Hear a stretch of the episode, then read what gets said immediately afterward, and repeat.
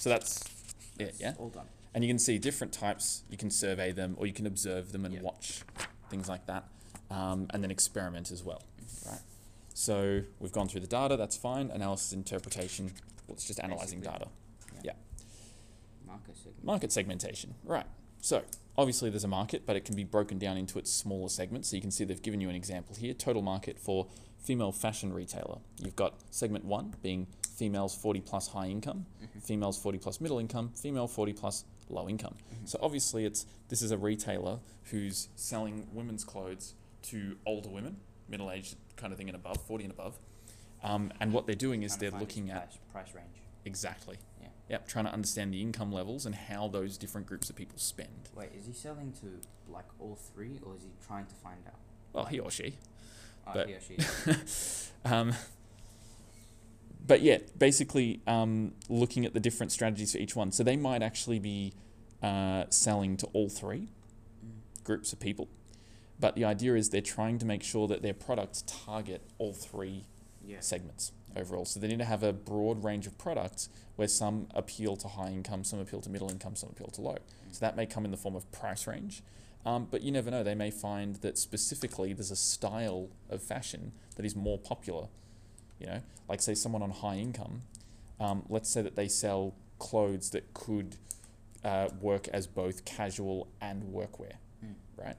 Then what they might find is that high income uh, women are maybe buying more things like white collared shirts of Mm. sorts that are like semi casual Yeah. or something, so that they can be used in a more professional position at work. Mm. Whereas someone on a lower income, less likely to have to wear a collared shirt at work, less likely, we're generalizing, um, and so therefore may not opt to buy a clothing from there if it's for casual wear, because then it's a bit too business like. Mhm. Because if, they're- if it's clothes they're wearing on the weekend, they're going to, I don't know, wear something more colourful or something like that. Mm. Right? So understanding the market and its segmentations is important to your product development. Mhm. Um, and it depends. Some businesses target a specific segment of a market, others target the market and then vary their product line to target. Each of the segments overall. Okay, so like again, if you look at like for my business, I can give you an example. Um, we have a very broad offering in terms of tutoring. For the large part, it's high school students, Mhm. but we also tutor primary students, and then we also tutor, well, I do specifically, university students. Yeah. So depending on who I'm working with, I work with parents of primary kids, I work with parents of high school kids, and I work with university students where I don't need to, like, we're not interacting with the parents so much. Um, and the needs and the wants of tutoring are different Mm. from each of those three. You know, what, what parents of primary kids want is very different to what parents of high school kids want, even if you wanted to go further, VCE versus non VCE. So, um, in terms of what tutoring is, it varies depending on how it's being targeted Mhm. overall, right, to meet the needs of the customer. Yep. All right. Um, so then you can see here the primary target market is the, the market segment at which most of the marketing resources are directed. Obviously, the majority of your customer base or the majority of your sales. And then secondaries are smaller market segments on the side that you still target but are less likely. So I just gave you that example. My primary target market is high school school students, students. and their parents. My secondary is primary, although that's something that I would like to see be as popular as secondary as Mm. we work on it. Tertiary is not really something that interests me as much. It's a lot of work. Um, so generally, I just go, eh, like if the offer's there, like obviously we, we do it, but um, in general, that's very much a secondary. It's not really a main focus of our marketing efforts. Um, and you can even see like through Instagram and things like that, um, where are we marketing? You see all those posts. There's Yeah. very few about primary. There are some, Mm. but most of them about VCE specifically. So you can see where the primary target market is. Mhm. Yeah. Cool. All right. Um, then niche markets, very, very narrow. Yep. People think niche is bad. Why can niche be good?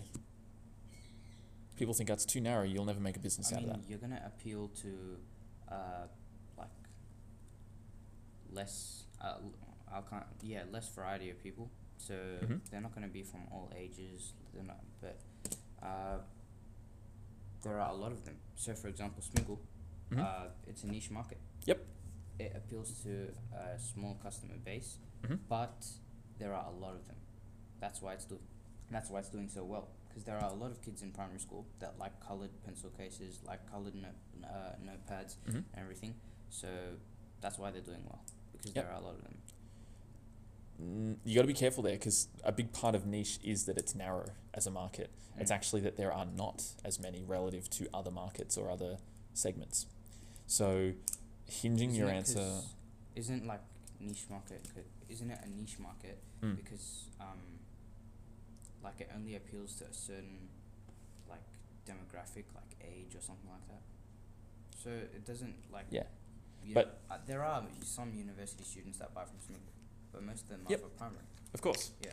So But the reason why a business can still be successful in a niche market is not because of its um, customer base, because the definition of it is that its customer base is actually very small and narrow. mm, So saying that it's because it's small but there are a lot of them is actually contradicting the definition.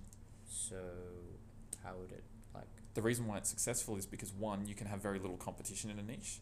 There's not many other stores that compete directly with Smiggle, Yeah. right? There's Typo, um, there's a few other stationery stores that's with bullet journaling and everything becoming more and more Smiggle's popular. though, yeah. But um, they jumped in very early. Mm. You know what I mean? So they, they cornered the market. Now it's difficult for other people to enter and get market share from them, Mm. right? Because they've got good brand loyalty. Mm. But that's a big part of niche. A niche market is one easy to corner a- a niche market altogether because there's very few competitors in there. If there's very few customers, less people are targeting it. Um, and then the other thing is when you've got a niche market, you've generally got a very loyal um, customer Mm. overall. If you target a specific group of people, um, then it means that you can put all your efforts into meeting their specific needs rather than generalizing it for a larger group, Mhm. which generally means higher levels of satisfaction Mhm. with the customer. Um, and that may actually lead realistically to more business. You know what I mean?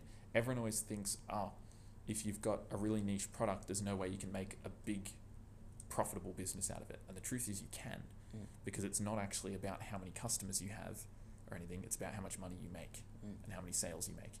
If you've got a product that can be bought and sold, bought and sold, bought and sold multiple times a year, not just one off, then you can make a lot of money out of a very small group of people. Mhm. Something like stationery, which is, you know, expendable or it's disposable overall. As soon as that notebook's gone, that customer's coming right back. Mm. Right? Yep. And if you've got a slight markup or a slight premium because there's not many people in the industry, so therefore they don't have as many choices, and you've got brand loyalty, so they're willing to pay a little bit more for your product, all of a sudden you're squeezing out a few extra dollars from a smaller group of people. So most of your customers are going to be like repeat customers. Exactly. And that may actually lead to higher profit margins and higher amounts of money circulating through the business than if you're a large generalized stationery store that sold, you know, notebooks for a buck Mm-hmm. compared to ten dollars. Because they'd be having to make a lot of sales to make the same money you are. Mm-hmm. So niche markets are, can be risky because you need to really know your customer well and you need to develop a product for them very, very well and very successfully and market it correctly to get it out to them. Because you also have to, in marketing, you actually have to sift through all of the customers that aren't yours and try to find those few Mm-hmm. every time, right? Um, which can be very expensive and very risky Yep. to be able to get that to happen. But if you're successful in it, it can actually lead to a very profitable, healthy business. Yep. Cool. All right, we might uh, we might just do a quick question or two. So, what is a market segment? Market segment. Oh, so we're gonna be out of time. Yeah. So market segment. There's a market, and then you segment it down Mm-hmm. uh, into groups, just so you can get like a general idea of your market and everything. How do we segment markets? By what? Research, Mm, by what qualities or factors, though? demographics. Yes. What does demographics mean? Demographics is are things like age, uh, behavior. Um, it could be lo- the location, Mm-hmm. um, stuff like that. Yeah. Attributes, right? So, as well as gender, income, yeah. where someone works, all those kind of things. Cool. Um, and then outline the benefits of marketing to a specific target market. So outline the benefits of marketing to a specific target market. Okay. So when you have a specific target market, uh, the benefits of marketing to them is that you have like instead of having like a broad understanding of your market, Mm-hmm. you'll have like a narrow one. So you'll target them more. So by targeting them more, you'll appeal to them more, um, and yeah, so there'll be more of a chance of them being repeat customers. Yes, because you're meeting their needs. Needs, yeah. Yeah, more accurately. Mm-hmm. Cool. All right.